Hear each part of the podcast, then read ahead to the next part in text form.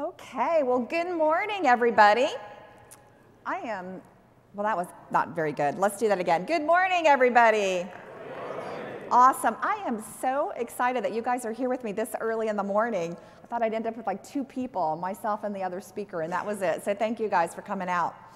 Uh, we are really excited to talk today about the future of IT. My name is Sandy Carter, and I'm a vice president here with Amazon Web Services, and I focus in on enterprise workloads, which means I help companies uh, migrate over their Microsoft workloads, SAP, IBM, any of the larger enterprise type workloads. Um, I've been here for about two years, and before that, I was a um, startup founder in Silicon Valley, and my company focused on innovation and culture uh, we built a couple of machine learning models to see how we could integrate those together based on some research from Carnegie Mellon Silicon Valley, where I was an adjunct professor. And then before that, I worked at um, IBM. I managed the um, ecosystem there for Watson, which was our machine learning models. So you can see most of my history and background is around innovation and the future. Where are things going? Now, here very shortly, I'll be joined on stage by Bridget Frey, who is the CTO of Redfin. Uh, you guys may know Redfin as being a big disruptor of the real estate business. Uh, and not only is the company a disruptor, but Bridget herself is an amazing CTO, an amazing leader, because not only is she impacting IT, but part of the future of IT is that your, your influence as being part of IT is much broader and she definitely has that wider influence as well. So she'll be joining me up on stage too. I don't know if we'll have time for questions at the end, so I've included both of our Twitter handles here. If you tweet either of us questions, either before the session or after the session, we'll also make sure that we, uh, we get back to you. So when we started talking about the future of IT, uh, one of the things we were talking about is how much change is going on in the world. And I love this because in 1998, you know, my parents told me, don't ever get in the car with strangers. And then in 2008, when Match.com became really popular, people said, don't meet people on the internet alone. But today, Uber says, hey, order a car from a stranger uh, from the internet and get in that car alone. Who would have thought back in 1998 that that is what we would be saying? And think about all the change that goes behind that. And that's what we see enterprises facing today is a lot of this change that is upon us. Um, customer expectations change, just like the example I showed you with Uber. Uh, sometimes it's all about you know privacy and protection. Sometimes it is something broader or different, an easier way to do something. We also see a lot of lower barriers to entry. So um, I just told you I was a startup CEO. If I had been a startup CEO 10 years ago, I would have spent 90% of my venture capital funding on hardware and software, basically technology. Today, on average, startups spend less than 20% of their funding on technology. And even though tech is more important to companies because of the cloud and because of all the changes going on. So there's lower barriers to entry, which means that there's higher chances for disruption. And then, of course, there's just a lot of change going on in the market today. Uh, you can't predict it. Just like that Uber example I showed you, you never know when or how things are going to change. So you have to be ready to be able to adopt to that change at a moment's notice. Because all of that change is happening, we're seeing that the CEOs of companies and CIOs are now experiencing a lot of pressure. So, for instance, 90%, think about this 90% of CEOs believe that their industry will be disrupted in the next year. And only 15% of them believe that they'll be ready. And the number one thing they believe is their impediment is technology, is IT. 67% of all companies say they have to pick up the pace. Number one area that pace needs to be picked up in is IT. Constantly quoting that 80% of what is spent today on IT is spent on maintenance, not on those new innovation projects. And then last but not least, but 47, almost 50% of CEOs say they're being challenged by their board around what is their new digital disruption strategy. And of course, that is based on IT. So with all of this change happening and occurring uh, today in the world, We know that um, you've got to do something. Of course, you guys are not this company that's sitting there saying something magical is going to happen because you're in this room today. But a lot of companies will think, well, if I just ignore it, it'll go away. And of course, it won't. So we see change happening in four different places. Um, primarily, this is where we see the impact of IT. One is on the actual product that you bring to market. This is where most people talk about disruption, right? I had a new product come to market. But if you look at most of the new startups that have disrupted industries, like think Airbnb, wasn't really around the product, it was around other areas of change.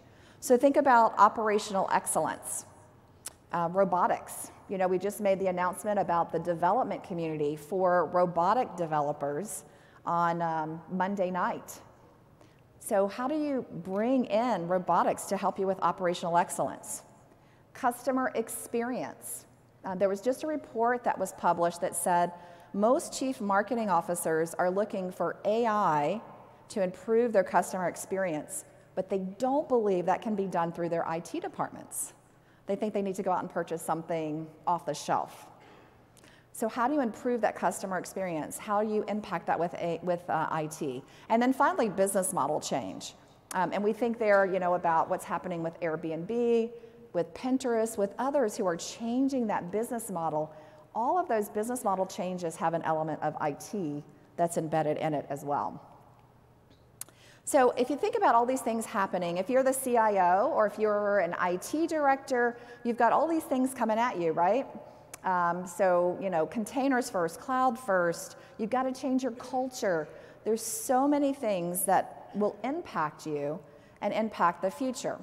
So, what we wanted to do in this presentation is we've been looking at thousands of companies and we looked at patterns and anti patterns. Um, although the marketing team thought that was too complex. So, we're going to do old IT and new IT. But really, we're talking about patterns and anti patterns. What do those new patterns look like? We actually came up with a list of 20. I'm going to share six today. And then Bridget from um, Redfin was going to come up and show you how those patterns are going to be put in motion, how those patterns are going to be used today. Um, and acting like an open API, she's going to share all that learning with you around those six areas. Now, I will warn you that as we go through these six, not all are strictly IT. Um, some of them have to do with your approach to IT. So some of them will have to do directly with what we consider technology, but some of them are broader than that. So the first one we're going to talk about today is old IT being the big bang, going to more of a continuous innovation motion. And that'll have two elements to it a culture element and a technology element that we'll talk about. Our second trend we're going to talk about is a project based approach versus a product based approach. Um, I was just at the Gartner IT Expo for CIOs. Um, this was in their top three future of IT changes for IT. So this was also um, commented on by them as well. Number three is on how you approach training and learning with change occurring so much faster, lower barriers to entry. This particular area while not directly just about tech, is really crucial. How do you do your training for your teams? Number four is on being agile and then some of those new application modernization areas, and I'll give you some stats on how people are using those and what they're doing. Number five is on security. As you know, security is critical to AWS. Andy likes to say it's priority zero because it's before anything else we do.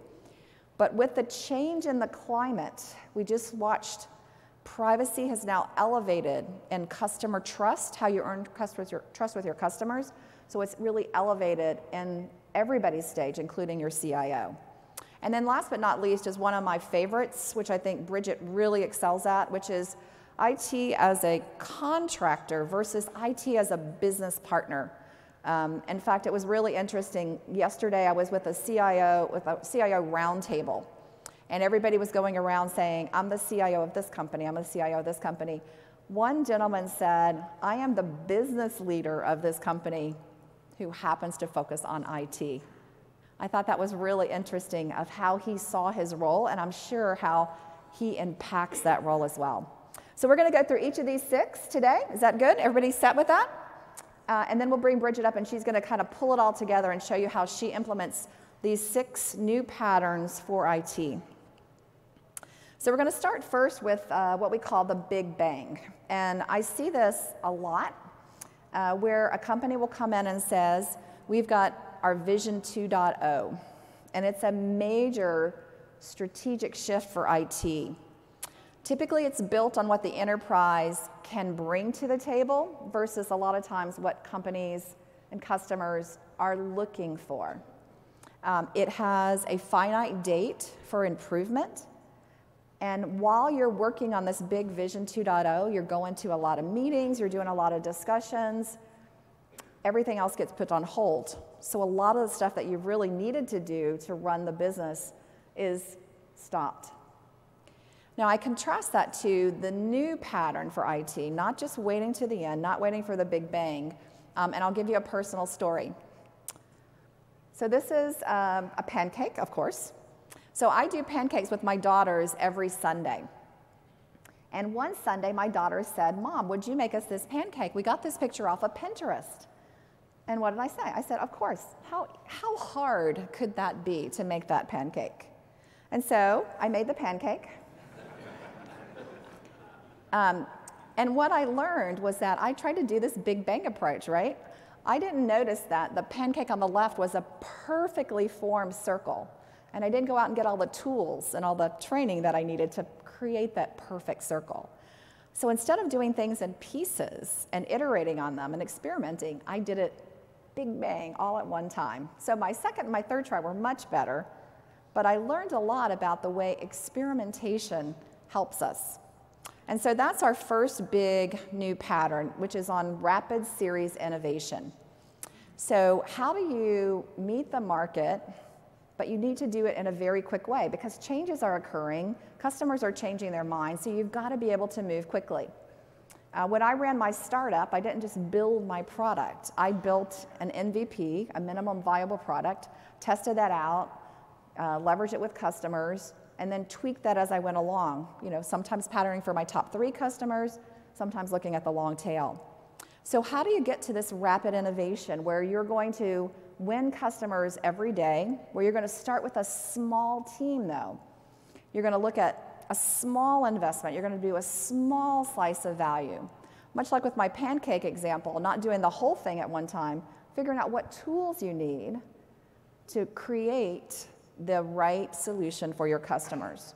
Um, at Amazon, we call these small teams two pizza teams. Now, this is a culture piece of the rapid innovation that I believe that IT organizations also need to look at. So for us, I have an engineering team and I have a product management team. Um, for engineering, we do two pizza-sized teams. They're small teams. They're like small startups. They're autonomous. They own the solution. They're single threaded, they can make the decisions. It's very different than having one, uh, you know, a huge team that's building one monolithic thing, having a smaller team that feels empowered, that feels like it's their particular idea, invention. They're builders, they're going to build for that. So I think one of the first big new patterns we're seeing is not huge teams, but smaller two pizza sized teams. And two pizza sized teams just means that one team, if they can eat more than two pizzas, your team is now too big. So I guess if you have a lot of skinny people, you can have a larger team. But along with this cultural area, we're seeing companies do this really well. Um, Netflix, I was um, speaking with Dave from the Netflix team, and he told me about how they evolved culturally. Um, you know, if you, a lot of us don't remember that Netflix isn't the, wasn't the streaming media success that it is today. They started by mailing DVDs. And all of these elements were supported by IT, but they were smaller steps, rapid continuous motions, rapid continuous innovation as they move along. They could never have gone just from mailing DVDs to streaming video in one fell swoop. They really needed to be able to do that in a series of steps. And he explained to me that that took culture changes in the way they said, you know, we're only going to use a service led model, we're going to use smaller teams, as well as a technology um, example. So we're going to talk here in a second about microservices and how microservices blended with this culture really creates this new pattern. I looked back at Netflix. Netflix back in 2012 was really talking about microservices and how microservices could have an impact on their business far before anybody else, coupling that technology and that culture together. So, the second part of this particular pattern is the technology piece, which is around the use of microservices. Um, now, I did some research on this, and it showed that 89% of companies want to move to microservices over the next three years. So, if you're already there, you're ahead of the pack. Uh, if you haven't started looking at it, then you're behind the pack. So, what's the difference? Well, if you're um, looking at monolithic applications, and if you're sitting there thinking, no one does that, trust me, I was with a company last night who built a humongous monolithic 8.7 million lines of code application who now wants to break it into a set of microservices. So a monolithic application, you know, does everything. It's uh, very rigid because it's hard to adapt and hard to change. It's hard to take new technologies on. The new pattern is around leveraging microservices. Microservice does really one thing really well.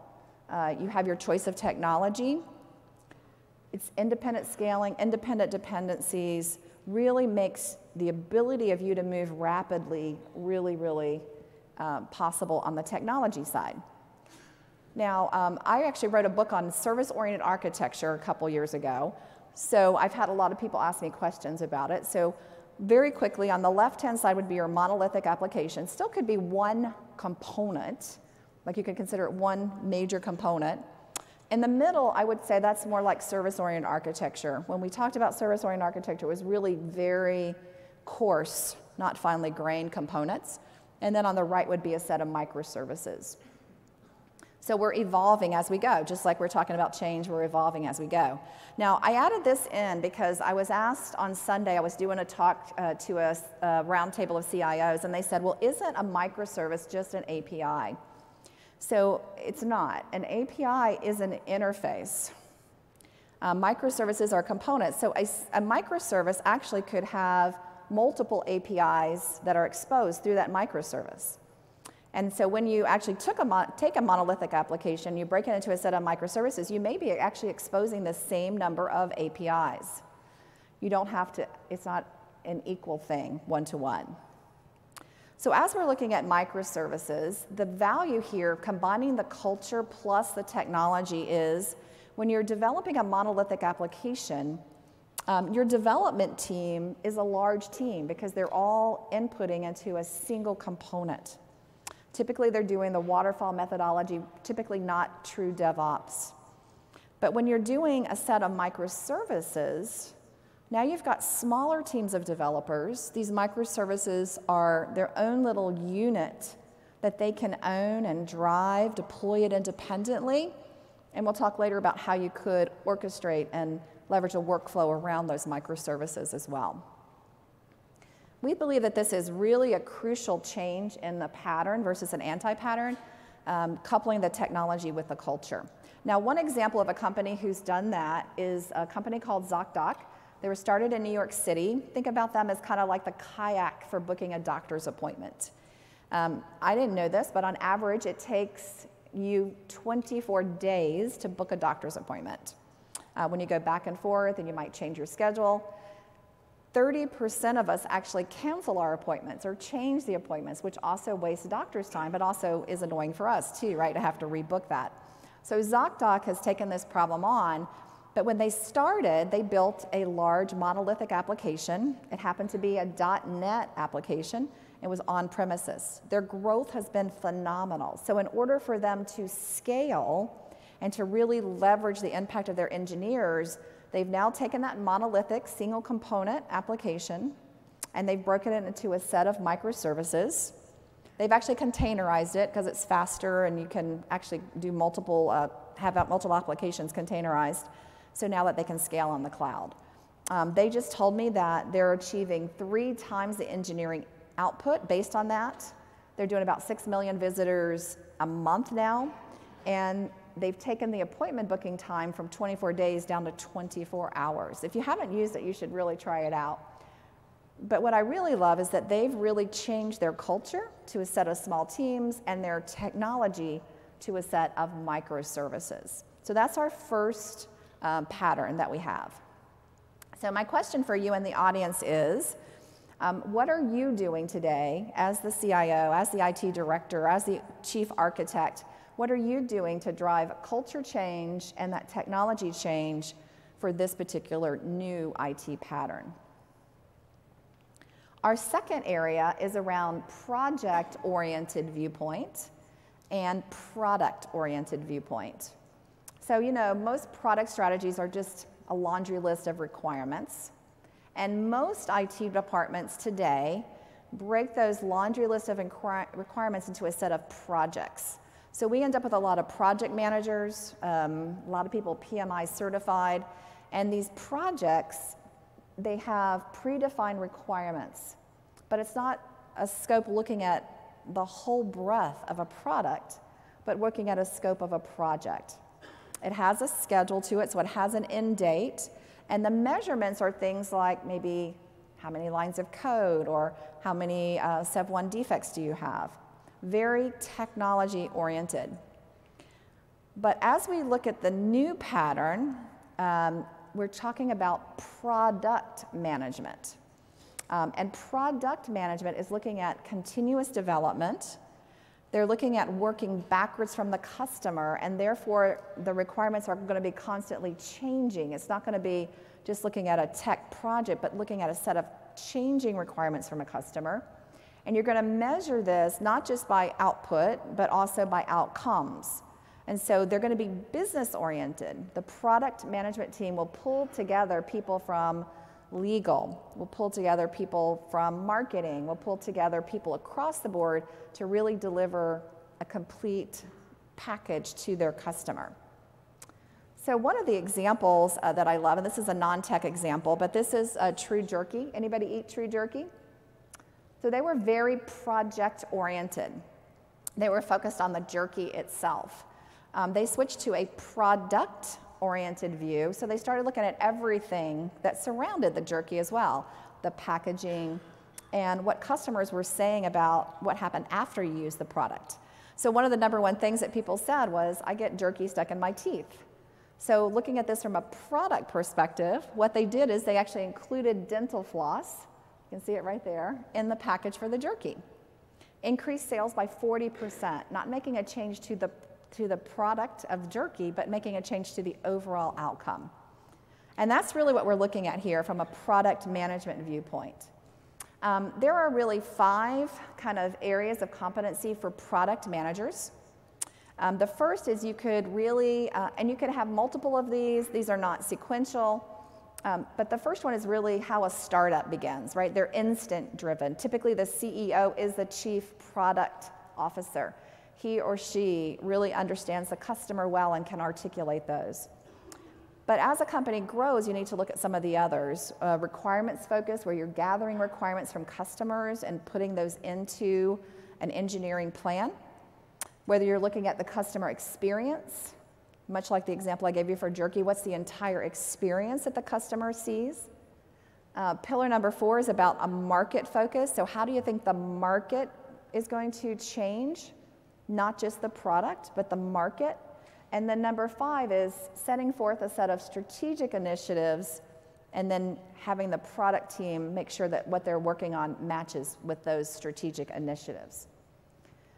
So, as you're looking at this, the product manager then becomes the champion of the customer. He or she is representing that customer, not representing the project, but the customer themselves. And therefore, they are customer obsessed. They um, work backwards from the customer. So they don't say, we're going to do an ML project. Let's figure out what we can do with it. They say, we have a customer need. How do we meet that need? It may involve ML, but it may not. Um, they focus more on what the customer has to say versus what the competitors are doing. So I know a lot of people, as they're looking at projects, they really focus and hone in on that, on that competitor, but this is really about honing and focusing in on the customer. So these are some stats from Gartner that I had approval to use. Um, they say that 85% of all companies over the next five years we'll move from a project viewpoint to a product viewpoint for success. And if they look at it today, they look at their top performers, 78% of them are already doing product management versus project management. So it's a difference in focus. And so their conclusion is that if you're looking at this from a product perspective, you're going to drive higher success. Uh, McDonald's is someone who has switched over to, from this project viewpoint to a product viewpoint.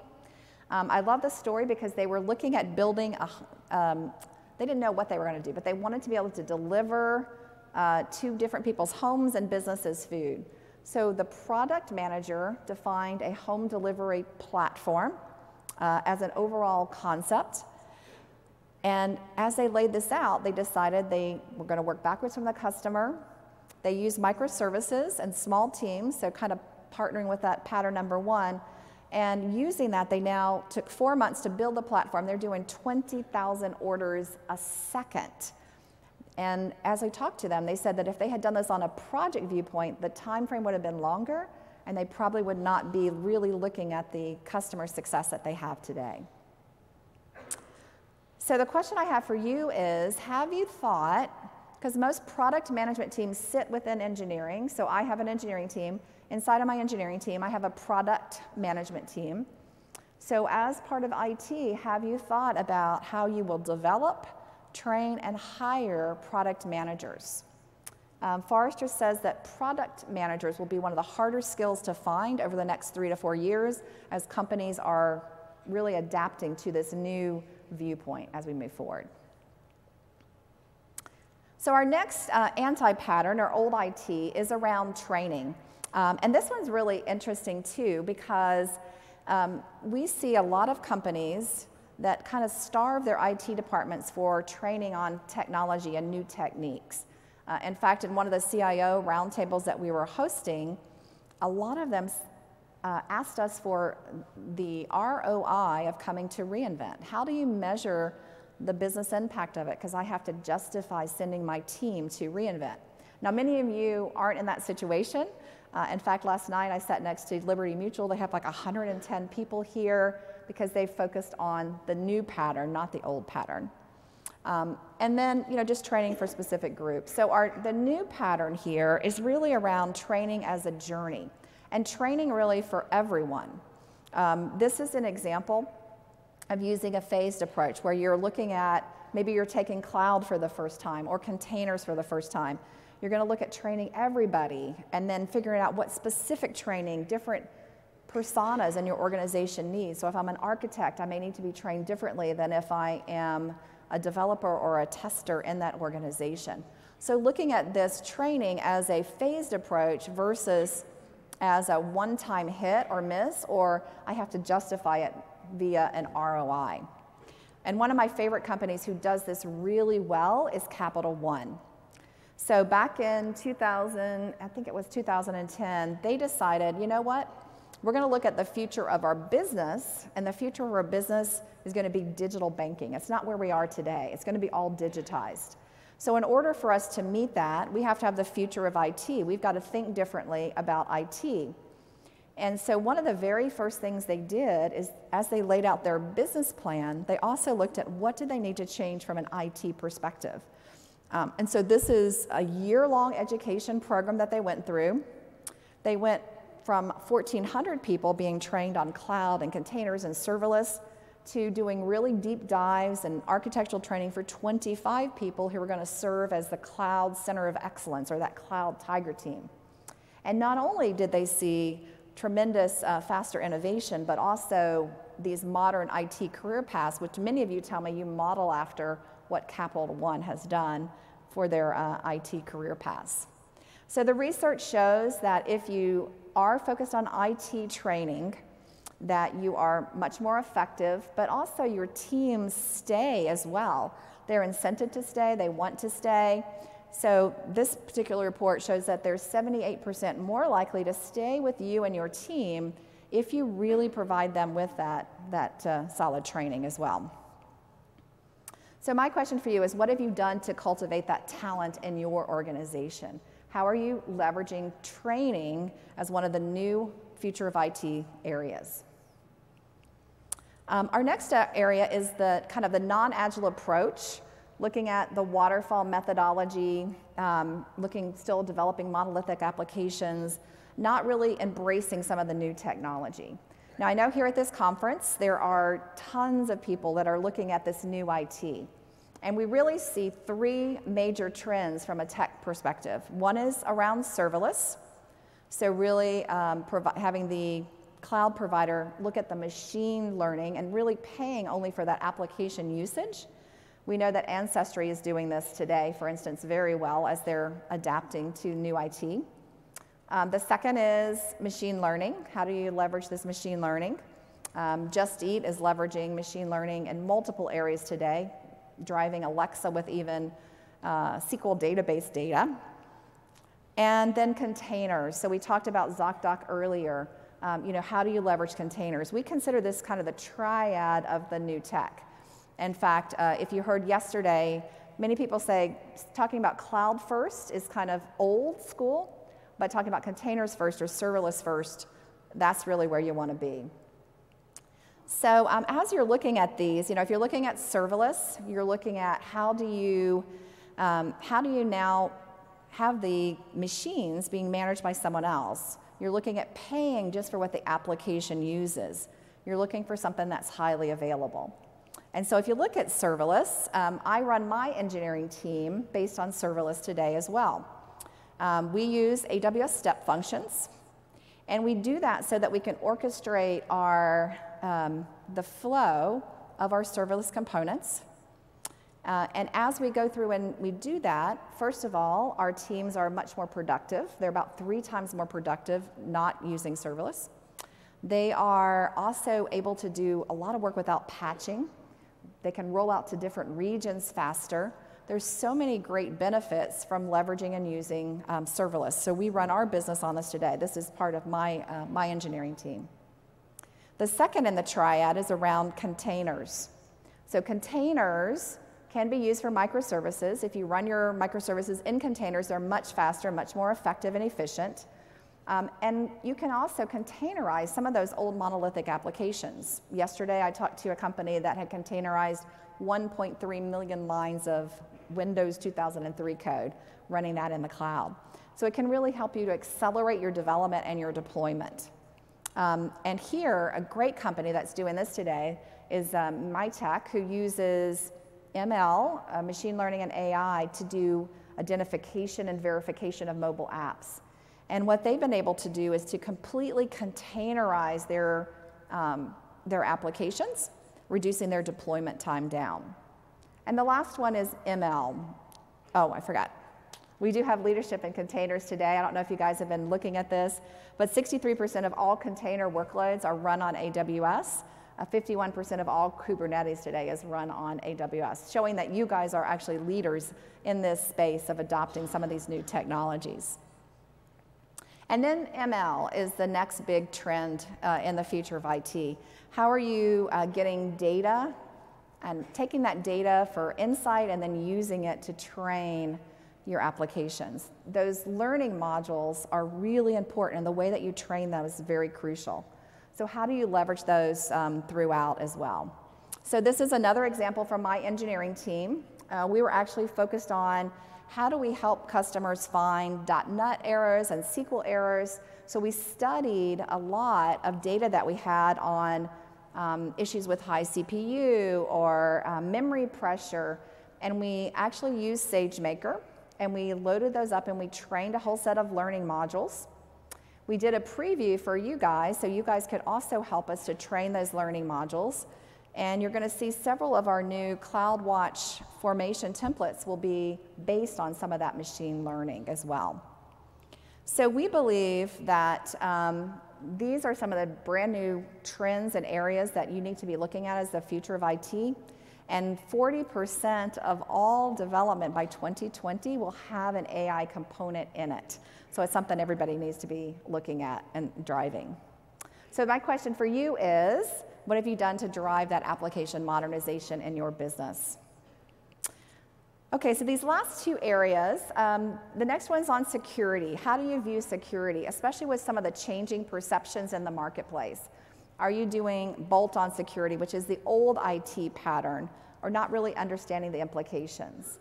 Uh, the new IT pattern is really going to be around creating security working groups where you're defining best practices. Best practices not just for the cloud, but also for hybrid, where every, every engineer owns security and it's built in from the beginning. And hopefully that you're using the cloud as part of that new pattern because the cloud has so much security built in from the hardware all the way up. And one of the new things that we're seeing are some of the new areas um, around security, like um, AWS Private Link. So Snowflake, one of our business partners, really needed a secure line or secure connection for a lot of their regulatory customers, like HIPAA compliant customers or PCI customers. So they're now using Private Link as they're connecting to these top customers in the market. Just shows you that a lot of this security can be built in, and as you're looking at the new security products, this is something that should be considered. So my question is, what mechanisms have you developed for those security uh, best practices today? And then our last pattern is around IT as a contracted service, which is the old pattern that we see happening today. Um, our new pattern is IT as a partner in the business, um, using a lot of these new technologies, containers and cloud, where we see that you get significant savings to that maintenance problem that you can now put into innovation. Uh, one of the examples I wanted to use here is Just Eat. They are a $5 billion startup, if you would. They're based in the UK.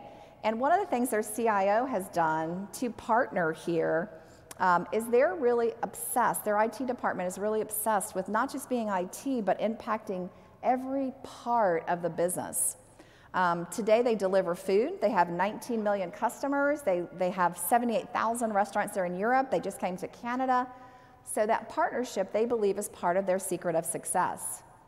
Um, one of the things they did partnering with marketing is as they were migrating over and containerizing some of their old SQL applications in the cloud, they were able to use that data to train machine learning models.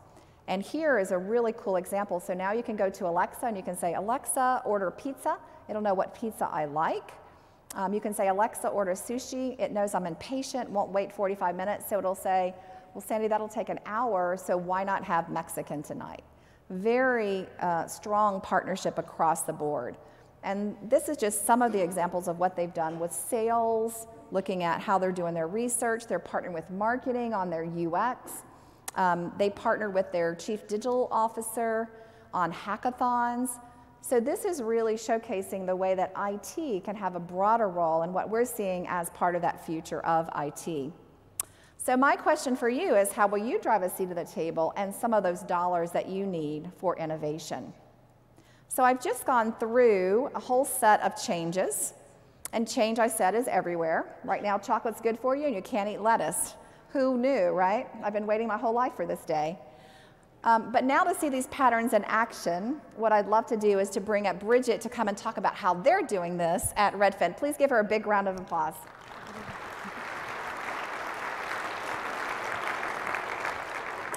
Thank you. So Redfin is a technology-powered real estate brokerage. And from day one, our mission has been to redefine real estate in the consumer's favor. And back then, we knew that real estate was a huge market with more than $75 billion in fees at stake every year. And we had lots of ideas for how technology could make this process better. But what we had no clue about was which of those ideas were going to turn out to be good ideas, ideas that really made a difference for our customers. And so over the years, we've set up our company, our processes, our architecture so that we could really quickly go through all of those ideas, find the best ones, and then bring innovations to our customers. And so today, I'd like to walk you through some stories of how we've used some of these patterns that Sandy talked about at Redfin. And so let's start off by talking about rapid series innovations. This is idea that in old IT, you would kind of work on these big bang moments to get this whole product out to a customer all at once. But today, you really need to set up yourself to quickly iterate, to, to rapidly iterate, and work on an innovation over time. So one of the stories we have for this is our work on the Redfin estimate. The Redfin estimate is our technology for predicting what a home will sell for. And this is something that took us many years to start building. And one of the reasons for that is that this algorithm is really critical in real estate. So our, we have real estate agents who are employees of Redfin. They walk into a customer's home, they walk into their living room, and they, their job is to help that customer understand what their home is worth. And that can be a very emotional process. It's a very important process. And so we knew that we couldn't just build an estimate that was kind of okay we were going to have to go from having no estimate algorithm to a really, really good home value estimate. In fact, our goal was to have the most accurate online home value estimate. So how did we get started? Well, the first thing that we started looking at was our data. We have a massive amount of data in real estate. It's information about homes and properties and regions and schools. There's, there's so much that can go into the pricing a home. Um, and so in order to set this up, we took our data and we moved it into AWS and we started setting up our first machine learning architecture. So this is the basic architecture that we have in place today. And it has a batch processing pipeline. So we take our information about properties and homes for sale, and we pass that through S3 and then to EMR. We also have a real-time architecture, a streaming architecture, because we have people who are using our website and our apps. They're going on tours, they're making offers on homes, and we want to make sure that our algorithm can adjust as we see that interest from people on different homes. And so that's processing through Kinesis and then to Lambda. The output of this algorithm is published to DynamoDB, and then that's where our website, our mobile applications can pick up the results, can pick up those estimates, and then get them over to our customers. And so by moving this into this machine learning architecture, it kind of broke up the problem into pieces. We were able to have engineers work on different pieces of the problem. And what's interesting about this is that this architecture, with the scale of data that we have, it actually would have been cost prohibitive for us just a few years ago. So this is kind of a funny story. When we first started working on this, we, we were testing our algorithm over a long period of time, and we finally felt like we had it right, and we were able to, we, we were ready to turn this thing on full blast and build out an estimate for every home in America. And so, of course, we decided to turn this on late at night. That's when cloud computing costs are a little less expensive. So it's 11 p.m., we're in the office, and we're ready. We push that button, and then everything seems like it's going perfectly. We've got all the graphs are going, we see all these estimates are populating, and then the phone rings. All right, so it's, it's 11 o'clock at night. Like, who's calling our, our desk phone at 11 o'clock at night? So we pick it up. Hello? Uh, it's AWS. And AWS says, would you mind turning off that algorithm? It seems like you're actually sucking up all of the compute resources in the Oregon US West uh, data center. So uh, it's, it's hard to imagine that happening these days. I think Amazon's added one or two servers to that data center and the time in between. But it just shows you that when you move your architecture into the cloud, when you take advantage of something like what AWS has to offer, you can really innovate with the latest and greatest, with the, the, the most computing power that you can easily get your hands on. And so we feel like by, by moving this to AWS, it really set us up for that rapid series innovation. But there's one other piece to this. So when we first built the, the, the system, it was really very machine driven. But remember, we still have that real estate agent. We still have these human beings who are walking into homes. And a, a, human real estate agent is better at estimating the value of a home. The reason for that is that that agent can often get more information than what the machine has. They might see that there's a renovation that's happened, they might see that there's a repair that needs to be made. So when we have people walking into homes, we want to have some kind of feedback loop. We want to see how agents view the problem. And so we had to build the estimate so that it explained itself. The estimate doesn't just put out a number, it actually says, here's the homes that this is based on. And then the agent has a way to actually adjust that. They can choose different homes that they think are more similar, and those things kind of feed into each other. And so because we'd, we'd built the architecture the way we did, we were able to put humans into the loop. And so because we, we, we set up the architecture this way, because we added humans into the loop, I'm proud to say that today the Redfin estimate is in fact the most accurate online home value estimate. It's more than twice as likely to be within 3% of the final listing price.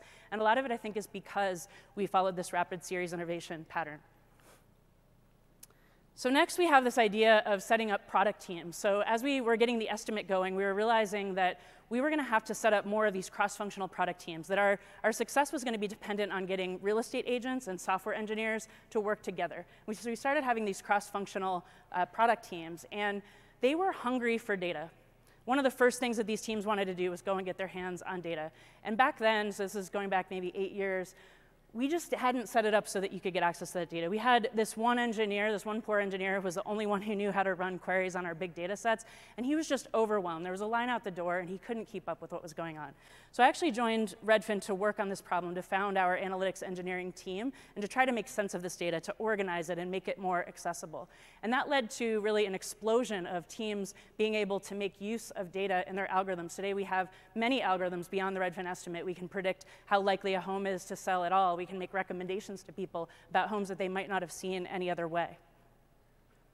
But at the same time, we were also trying to scale out innovation itself. It wasn't just about making the data available. We were trying to get more people to be set up to innovate at the company.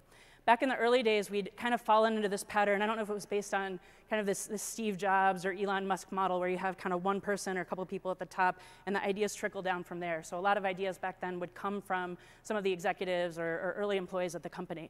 But we were just getting too big for that. And we wanted to follow this other model where we set up product teams so that they could innovate on their own. And so they, they, we, we kind of separated out our business. We assigned product teams to each part of the business. And we said, all right, go ahead and you know, build out your ideas and write a document and come back and present them to the executive team. So these teams went off, they worked on that. They come back, and one of the first teams comes in, and they're so excited to present what they've worked on. So they start presenting it, and then an executive leans forward, and he asks just a single question. It was a question about one of the key metrics of our business and how these ideas were going to impact that metric. And the whole idea just fell apart. You could see their faces fall. They had worked so hard on this. But the thing is that they hadn't used data to test their ideas. We hadn't done enough to really, we'd, we'd, made the data accessible, but we hadn't done that final mile of really making sure everyone understood how to use that data. And so since then, we've invested in things like reusable reports, identifying our key metrics, being clear about who owns what and how all those things interact.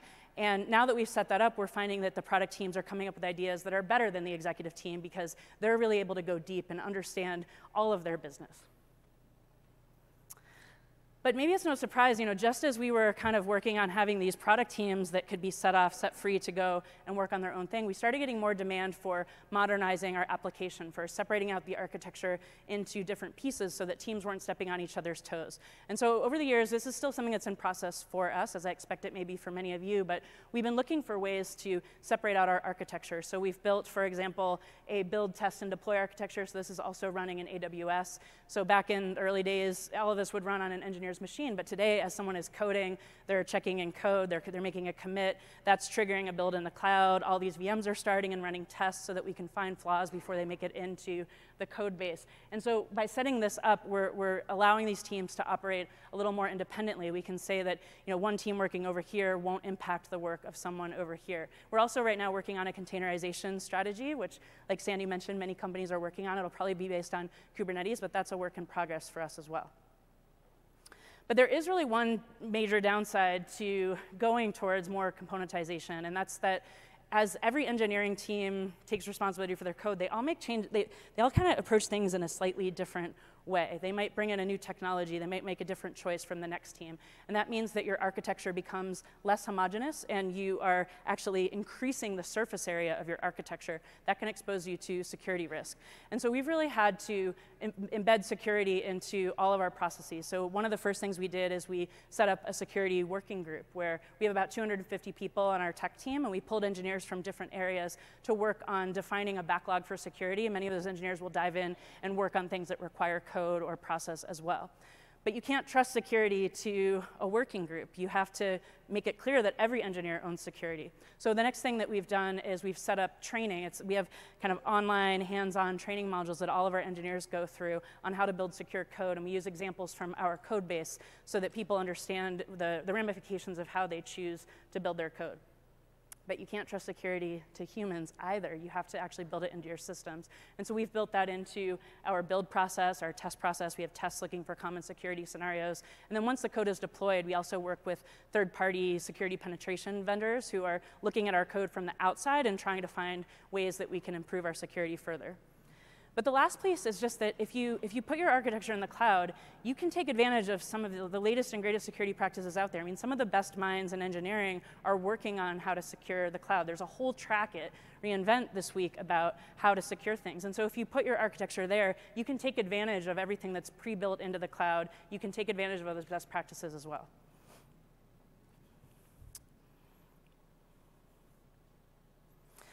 But one of the really interesting things about kind of as we've gone through this transformation is that we've really seen engineering become more of a true partner to the business. We're not just being asked to go build things, we're actually working side by side. And that's extended not just for things we're working on for our customers, but also things we're working on internally. We've seen this trend where engineers are asking for more transparency. You see this uh, with, with some of the engineers at Google, at Facebook, who are asking to know, you know, how does this company make decisions? How, how do these processes work and why do they work that way? And so we've seen more engineers diving in and working alongside our HR team, our compensation team, our recruiting teams to try to figure out how to make these processes better and more transparent. So for example, we've had engineers dive in on our promotion process, defining what it takes to get to the next level and how that process is going to work engineering designed and piloted a uh, career development process as well, where we got rid of our heavyweight annual review process and replaced it with lighter weight check-ins, where a manager and an engineer would talk about their career. That's now been rolled out across the whole company. Engineering had a strategic planning process. Engineers are very into planning and strategic planning. We had a, a lightweight way to plan by quarter and by, by year. And that has also now been rolled out across the whole business. So we can get a 360 degree view of all the things that are important, the, the top priorities for HR, for recruiting, for finance. You can see all of that together. Engineers are working on diversity and inclusion. They actually built a backlog of bugs. It's, in this, it's literally in our bug tracking software. We have this diversity and inclusion backlog where we file bugs against our culture, things that we want to work on. And engineers can take those off and work on those as well. And salary transparency is one of our newest things. We're, we're piloting that right now, but we've given engineers more information about how we analyze pay, how we decide what's fair to pay, and also give them a sense of what they might earn if they got promoted to the next level. And that partnership has led to some really beautiful things. I think it's helped us to build a more diverse and inclusive team. When I joined Redfin, I was the only woman on our Seattle engineering team. Today, we have 250 people in technology. 35% of them are women. So this has been a dramatic change in the eight years that I've been at the company. In fact, we actually deprioritized gender diversity two years ago. We don't want to take steps backward, but we wanted to make room to work on other kinds of diversity, on race, ethnicity, disability, and all the rest. And I think one of the reasons we were able to achieve this, it's, it's because of all of these, this new IT approach, where we basically took an engineering approach to ourselves, to our culture. We used it to build a culture that was more collaborative and more inclusive. And this is incredibly important if you want to build an innovative team. It's not a small thing, it's, it's one of the biggest things. Innovators need to surround themselves with creative and positive people, people who have different backgrounds and different perspectives. You need to build this, this team where everybody can collaborate and work on those things together. So I really feel that by using these new patterns and applying them to your culture, you can build the most innovative team possible. And so now I would like to turn it back over to Sandy for some final thoughts. Thank you, Bridget. Thanks. So, can you stay up here for just a second? So I think Bridget was being just a little bit too modest, and she's already left the stage. But um, she's actually been written up in uh, Fast Company and Fortune for the way that she has applied IT business processes to what she's doing across the board, diversity, salary, salary planning, et cetera, as being one of the true innovators in our space. So please give her another round of applause.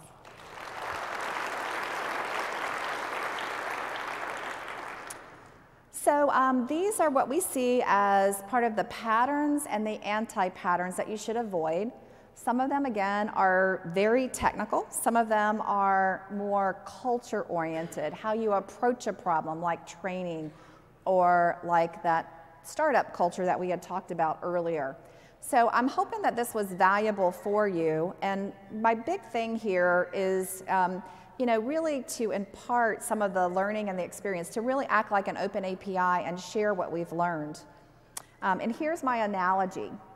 So, a lot of these trends and things are happening very fast. Uh, and if you think about this little puzzle, if you have a lily pad area, and lily pads double in size every day, think about change, right? Doubling almost every day in size. Um, and if you say on the 60th day, the pond is filled with lily pads, on what day was the pond only half covered? Day 59, right? So, my point here with this analogy, hopefully, is that these changes occur quick. Um, you know, just a couple years ago, it was cloud first. Now it's containers first or serverless first. These things occur quickly. So you don't want to get behind the eight ball. You want to be one of those leaders who is going to be ahead of it. And it's going to take you a combination of not just technology, but technology plus culture, you know, all the things that Bridget really epitomized here up here on stage, combining and working for the business from an IT perspective, not just being focused on that IT um, area. So I'm hoping you've got some really good uh, comments and really good suggestions today. Um, I would love for you guys to take a look at some of the other things we have going on around. We've got, um, we, we're going to do a whole blog on these patterns and anti patterns. There'll be more in there just because we don't have time today. We have an insights portal where we've got ex CIOs of uh, you know, Coca Cola, Dow Jones, who shared their thoughts about their journey and what they're seeing as some of these changes. Um, and we'd love for you just to stay engaged with us. You can reach out to Bridget and I via, via that, um, that uh, Twitter handle as well. Um, and then there's a whole set of books out there that you can uh, leverage that are written by AWSers, a lot of ex CIOs, and that sort of thing as well. And so, what I'd like to leave you with is you know, don't overanalyze, just like I did with those pancakes. You know, just get going. You might make a mistake and people are going to laugh at you like you did at me. But get going, get moving, try it out, experiment with it. Um, reach out to me at any time if I can help you in any way. And make sure that you do uh, our survey today as well, because Bridget and I would really like to understand, you know, what we did well that helped you out today, what we could do better as we uh, take this show on the road as well. So thank you so much for your time and your attention, and have a super day.